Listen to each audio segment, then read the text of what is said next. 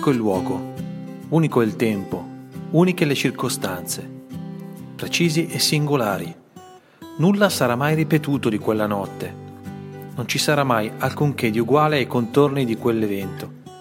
E una, una sola volta, una volta per sempre, nasce il figlio di Dio, dentro una e una sola carne d'uomo.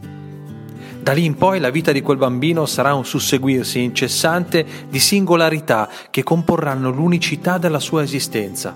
Tutto si giocherà sempre in una sola partita. Ogni scelta, ogni passaggio, ogni azione sarà senza replica. I passi fatti resteranno e non potranno essere cancellati. I passi indietro saranno comunque una novità mai accaduta. Figlio di Dio diviene figlio dell'uomo proprio nel vestire una e una sola esistenza. Così come per ogni altro uomo, anche lui non coprirà con la propria vita l'universo di storie possibili, non mostrerà nel proprio andare tutte le strade che l'umanità sa e può percorrere.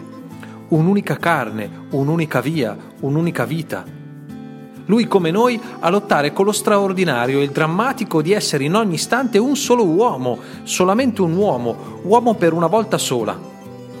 Al pari di qualunque essere umano, il figlio di Dio si scontrerà con la propria unicità, un corpo, una mente, un cuore, una volontà, un istinto, una psiche, un temperamento, un bagaglio di desideri, un'affettività, un pacchetto di doti e di difetti, un sentiero di fede, una sessualità, un'identità, uno, tutto uno, sempre e soltanto uno.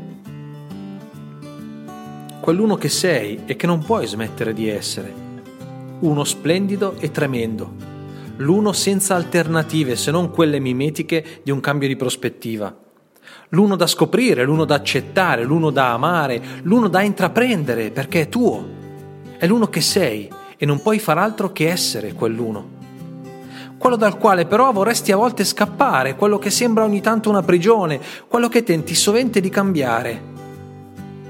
L'uno e unico che sei e che vorresti ampliare, arricchire, moltiplicare, con più possibilità, più capacità, più tempo, più energie. L'uno e solo che sei e che vorresti fosse un tutto e un sempre. Il figlio di Dio intraprende la strada dell'essere, lui come noi, uno e uno solo, peculiare e unico.